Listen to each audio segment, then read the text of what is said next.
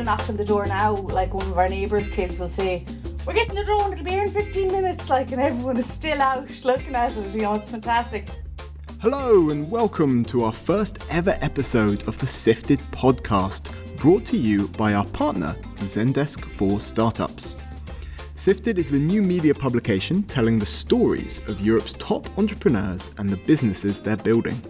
I'm your host, Michael Stothard, editor of Sifted, and in this podcast, you'll hear from the humans behind the stories, including the founders innovating our futures and the people whose lives are changing as a result.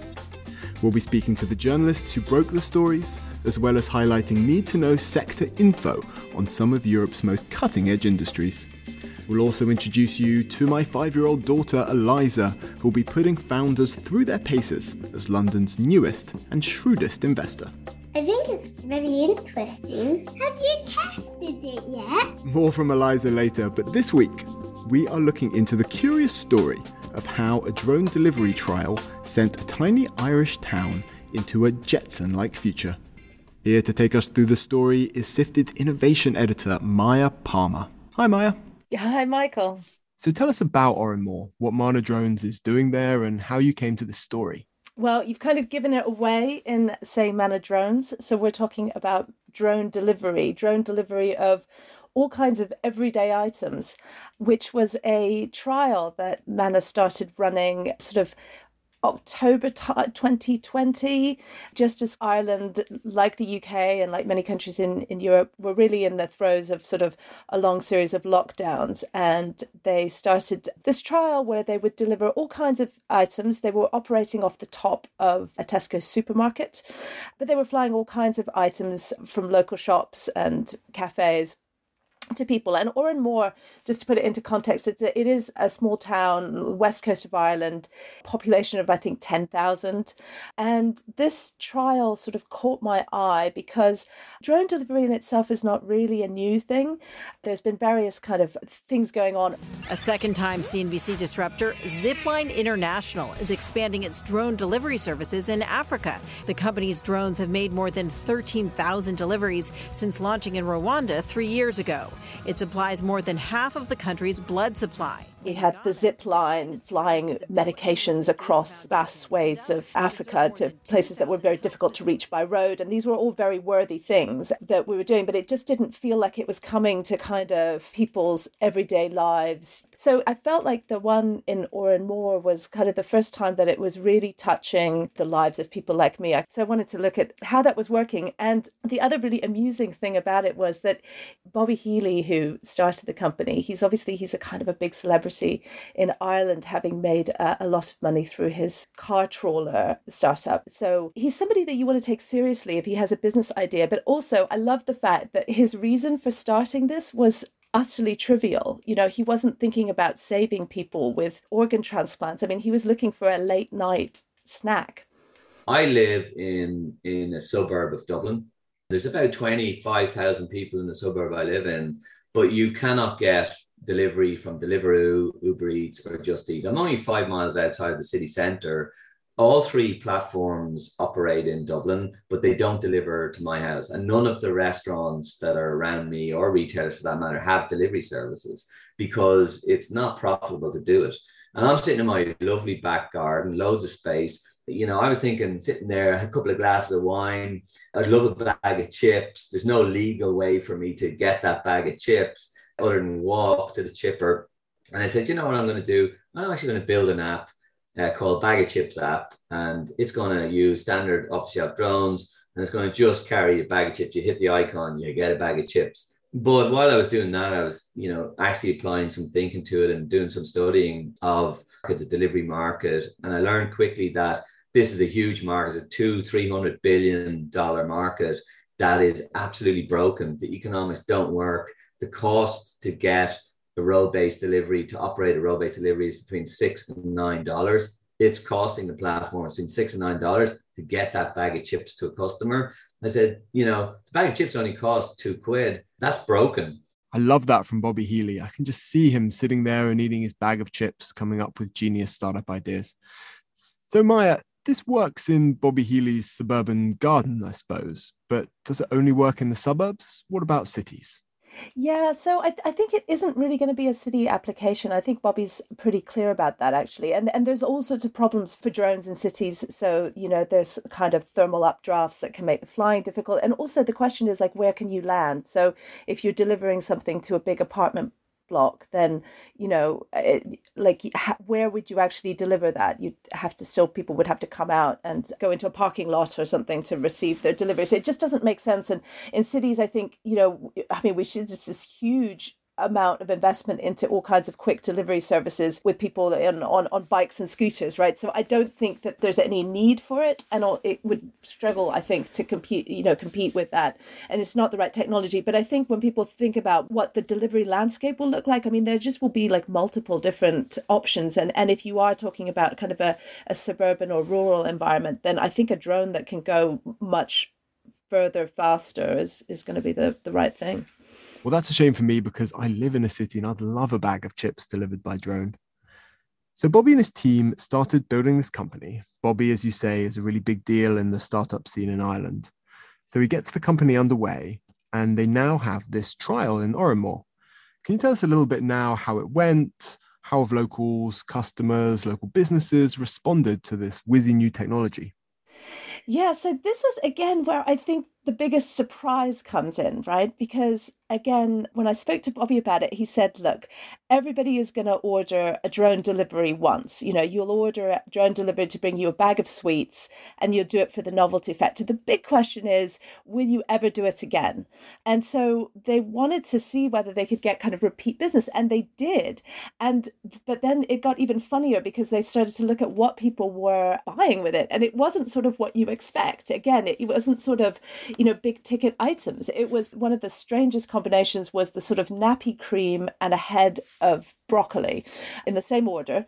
And again, you can imagine that maybe if you ran out of nappy cream and you'd got a very small baby, you needed to get it then and there. So it was enough of an emergency for you to want to to you know get it delivered by drone but then you threw in a head of broccoli because why not you're getting the drone anyway but they found this pattern where people were using it for kind of very everyday things so here, for example, is Siobhan, a local mum who talks about the way that her family started to use it on a repeat basis.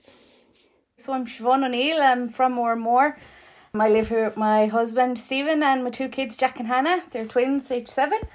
And I suppose we found out about Manna because it was kind of advertised before they started up. We could get a knock on the door now, like one of our neighbours' kids will say, we're getting the drone, it'll be here in 15 minutes, like, and everyone is still out looking at it, you know, it's fantastic. But yeah, I still use it, I still use it for the kids, but also maybe on a Saturday morning if I'm feeling extra lazy and I want breakfast and I don't want to cook it and I don't want to get out of my pajamas. Know, something I'm not going to cook at home, like, I'm not going to get up and cook myself French toast, but do you know what? Some morning I might I might fancy it. So yeah, you can have your French toast, you can have your croissants, you can have your coffees, the kids can get a hot chocolate. You know, it's it's fantastic. So that was Siobhan talking about how the drone deliveries were kind of both a source of entertainment, but also something that, you know, her family did on a repeat basis. What was really interesting was that the number one item for delivery turned out to be coffee. And you have to remember that at the time of this trial, they weren't really allowed to fly the drones at night. So they couldn't really get into the big market for deliveries of takeaway food. But coffees, you know, mid morning, morning coffees, afternoon coffees, and that kind of thing became sort of the number one item. And I think now we've got Linda, who's a local coffee shop owner, talking about how that really became quite a big part of their business, especially during lockdown. I'm Linda Lydon. I own two coffee shops in Oranmore town called Brasco Coffee Academy. Uh, we've been trading for 15 years in our great town, Oranmore. Manna approached us back in October. Um, we were, had been in and out of lockdown at the time, so it was for our business. It was definitely a very, you know, a turbulent time for us, and we were trying to diversify and find ways to stay open. So the timing for that Manna came along was perfect because they were like, we just want to fly your coffee to your customers. We were like, great, amazing. The feedback we were getting from our customers was like, can you please send us coffee? Like, we really don't care how it comes. We just need our coffee. So I, I think like me, like most people had this image of coffee like flying through the air, like spilling everywhere. Like it's just like a cartoon or something. But no, it's not like that at all. It's really safe. It's in this enclosed container and then it drops very gently to the customer when it arrives, and the quality is really good. So yeah, the feedback has been really positive. So that was the lovely Linda talking about her coffee shop in Oranmore. But it strikes me that this trial came at a really perfect time during coronavirus. People were stuck inside, bored, and craving a bit of excitement. But at the same time, could really use deliveries that didn't come from people who could be vectors for the virus. So it seems like a perfect storm for this trial to be received so well. Do you think it would have worked if not for COVID?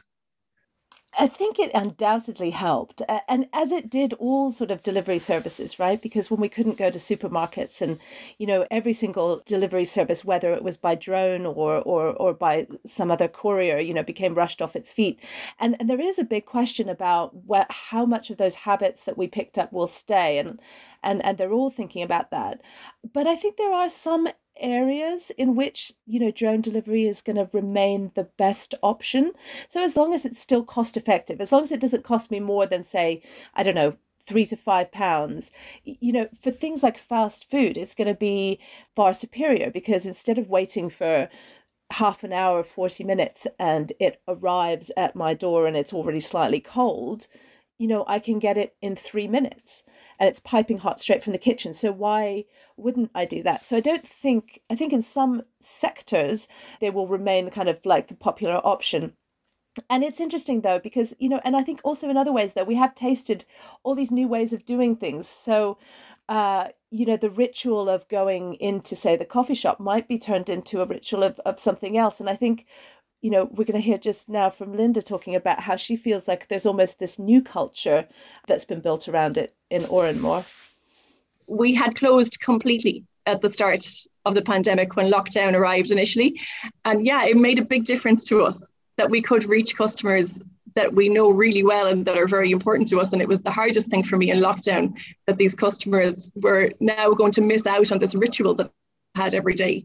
So it's starting to build. I think we would really miss it now in the community if we didn't have it. Like it's starting to become part of part of the town. This podcast is brought to you by Zendesk for Startups. Zendesk helps startups build lasting customer experiences from day one. With the Zendesk for Startups program, startups get customer support software for free for six months. You'll get access to expert advice and a community of founders and customer experience leaders to help you build the foundation for long term growth. Learn more and claim your free six months at zendesk.com forward slash sifted. So, what about safety, Maija? You have these two meter blades whizzing above people's heads and schools dropping packages left, right, and center. This is potentially dangerous, no? Are drones going to be dropping parcels on kids' heads? Yeah, I mean it's this is like the biggest hurdle for drone companies. It's not that it's not safe, it's it's convincing people that it's safe, right? And the thought of somebody spilling a hot curry on my head as I'm sort of harmlessly walking down the street is is not an appealing one. And I think that's what comes into people's minds. So the drone delivery companies do quite a good job of talking about how all the different measures that they take to ensure safety. And so I think we can, you know, Bobby, for example, will give you a very good spiel of on that, which we can hear now. Drone delivery is a is a new space. It's frontier technology, but it's also technology that uses the airspace in your community, right? So we're flying below 500 feet. We're sharing the air now, not not just with birds, but with general aviation, with helicopters, ambulance, helicopters, military, uh, general aviation, you know, parachutists, you name it. There's there's things in the air, and we're new. Uh, we're the new kid on the block, and we're flying 20 kilogram aircraft in that airspace. So there's extremely tight prescriptive regulations around what you can and can't do and how to make sure that what you do is safe. When we get over your house, we'll, we'll arrive at over your house at about 50 meters as we start to descend, we, we're scanning the area with LiDAR and radar to make sure there's no humans underneath. We descend to about 15 meters and always scanning. Once we get to 15 meters, we open the cargo bay doors. It takes about six seconds to exit the aircraft to get to the ground. And that's it. Then we hit the accelerator and ascend and bank forward and fly home. So obviously from that, you know, there's an awful lot of technology like LiDAR, eh, the same stuff that's been going into autonomous vehicles to, to scan for pedestrians and other obstructions, right? So Bobby's talked an awful lot about the technology. And one thing I would say is that the aviation regulators are, are very, very serious about this. They've been looking at this an awful lot.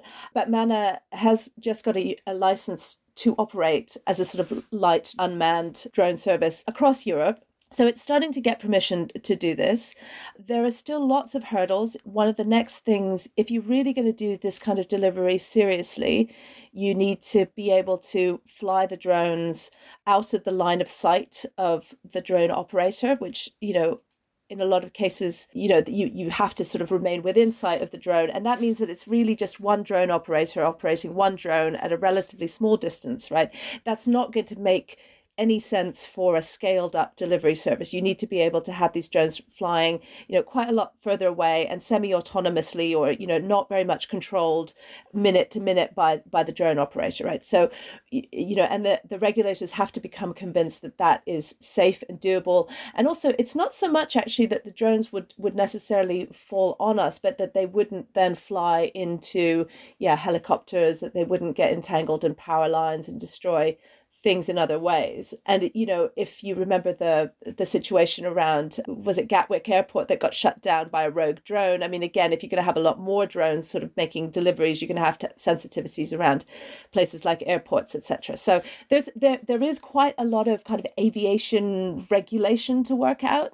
But then on the other hand, you know, a lot of the aviation authorities are kind of quite well disposed to trying to work out solutions to doing this. So they're not saying no, they're just saying, you know, let's let's just move cautiously. Uh, but if they take delivery drivers off the road, that's presumably good for safety and fewer traffic accidents and less pollution, right? Yeah, exactly, and and that is one of the arguments for, uh, that a lot of these drone delivery companies make is that they they do actually improve road safety. If you think about, you know, you have sort of 20,000 bike accidents happening, and some of those are delivery drivers, right? So if we're not crowding everybody onto the same roads where they're likely to crash into each other, if we're flying some of those deliveries overhead, then you know there may be a trade-off where it, it everything becomes safer. And also, there's the the other argument that they often make is about the sort of sustainability aspect of this because they're the battery-powered drones, so this is obviously cleaner energy. You know, if you could get a couple of highly polluting, you know, diesel vans off the road as a, a, result of this, then again, you know, you you are improving people's living environment. And and that's the other reason why I think you're going to see that a lot of local authorities, you know, city councils are actually relatively well disposed towards this as an idea. So you know, um, Coventry, for example, has built this urban aviation hub, which is designed it's it's kind of a showpiece it isn't there isn't a lot kind of coming in and out but if you speak to city officials in Coventry, I mean, they're quite enthusiastic about at least trialing this idea that, look, let's not have 10,000 vans going around the city all the time. Let's see if we can move some of the routine deliveries into the air. So I think it's not going to be as difficult as you would think for the drone delivery companies to kind of establish themselves in some places. Would you use this, Maija? You don't live right in the middle of a city. Could you see yourself using this? And if so, what would you order? Yeah, I would definitely use this because I have a garden and I have children who need amusing. And so that it, it seems ideal for that Siobhan type scenario. You know, if the kids were bored, I would, I, I probably would get, I mean, I've got quite a good coffee machine, so I wouldn't order coffee, but I would definitely, do you know what? I think I would get like late night, late night chips, late night curry. That would be my first order. Me too, me too. I'm right there with you. I'd get sweets for the kids when they're being very difficult. Like a big treat would be the drone Haribo delivery. I'm absolutely with you, Maija. Yeah, that's going to be the best. I mean, it's like an entertainment and food delivery in one like what's what and and for like five pounds. I that's i can't get over the fact that they are actually trying to make this you know affordable. So it's not just for some uh, you know a high ticket item for rich people. Like we can actually use this in everyday life hopefully. Well there's our sifted reporters expert take. Thank you Maija. And in just a moment, we're going to hear Bobby Healy being grilled by my five year old daughter, come angel investor, Eliza. But first, to put this conversation into context, here's our producer, Georgina, with the Sifted Intelligence Unit Need to Know info on the drone and delivery sector. Hey everyone, it's Georgina here, bringing you a rundown of what else is going on in the drone delivery sector. First up, let's take a look at where the drone delivery hotspots are. According to Statista, the Asia Pacific region accounts for most of the revenue being generated, with 39%. North America is next up, making up 30% of the market, while Europe represents 21%. To get an idea of the size of this market, in the US alone, the drone delivery sector was estimated to be worth 528 million US dollars in 2020. That's predicted to climb to 6.7 billion US dollars by 2026, according to Facts and Factors Research Group.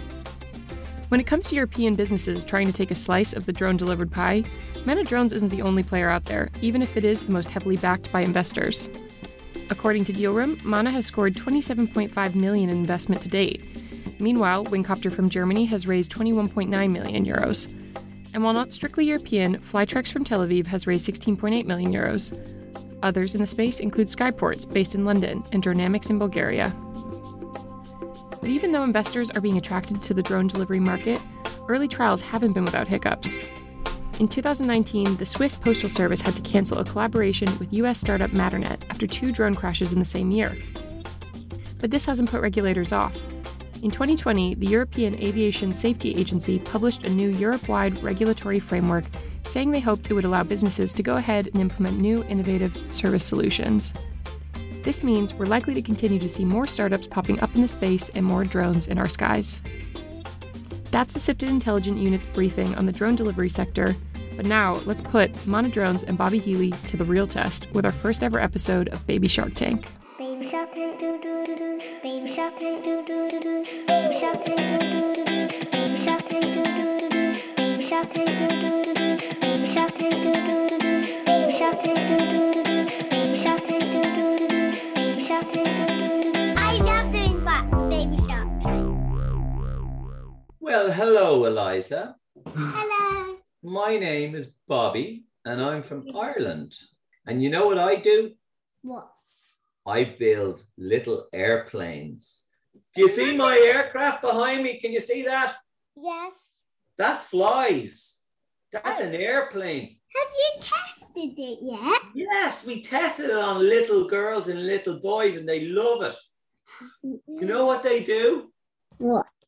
They order jellies and chocolates and crisps, and we fly from the shop to their house, and we we come over to their house and we open the doors and we put the sweets and the chocolates on the ground and they eat it all.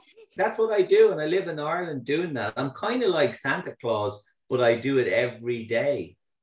Oh. So, Eliza, what do you think of what Bobby does? I think it's quite very interesting. So you invent planes and then you fly them all around. Um, and, and children of all the things from and you get in the plane and then just just get the food from the shop and then fly it to that person's house. That, That sounds about right. Exactly right, Eliza. Well done. That's exactly what we do. And do you think that that is interesting, Eliza? Yeah. Do you think that's do you think that's really good? Mm-hmm. Hmm. So, Eliza, Mm-hmm. you in front of you Mm-hmm. have five marshmallows. five marshmallows. Mm-hmm. Now, if you really like Bobby's idea, you can give him all five of your marshmallows. Um. And then you might get more marshmallows in the future Mm-hmm. if it does very well and IPOs in seven to, seven to eight years. Uh, I don't know what that means. I was joking. But if you think it's, Not that great. you can give him one. And if you hate it, Mm-hmm. you can give him zero marshmallows. And Bobby will be very sad. He might cry. So the question is, Eliza, if you give me all five of your marshmallows, Mm-hmm. then I'll give you part of my business. So then you'll be able to order all your own sweets forever and get them for free.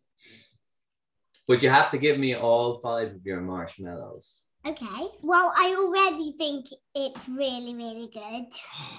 Okay, big moment then. Drum roll, please. Tell Bobby how many marshmallows you are going to give him. Okay, five. Five marshmallows. Five! Jackpot! We're IPOing. Thanks, Eliza. You are the best. You know business. You have chosen wisely, my little friend. That's his marshmallow series B. Done. Okay. She's still taking the marshmallows. I think this check might bounce. So there we have it, a very successful pitch from Bobby Healy. And thank you to Bobby, Maija Palmer, Siobhan O'Neill, Linda Lydon, and of course Eliza for speaking with us. You can read more of our reporting on Startup Europe at sifted.eu, as well as our many newsletters and on Twitter at siftedeu. If you'd like unlimited access to our journalism, including deep dive sector reports, investigations, and exclusive events, you can also become a Sifted member using the promo code PODCAST20 for 20% off. Don't forget to subscribe and rate and review the podcast on your favorite platform.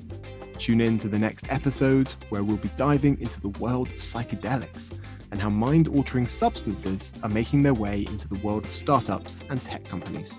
The Sifted podcast is produced by Georgina Eustick and edited by Tim Smith. I'm Sifted's editor, Michael Stothard, and I'll see you next week.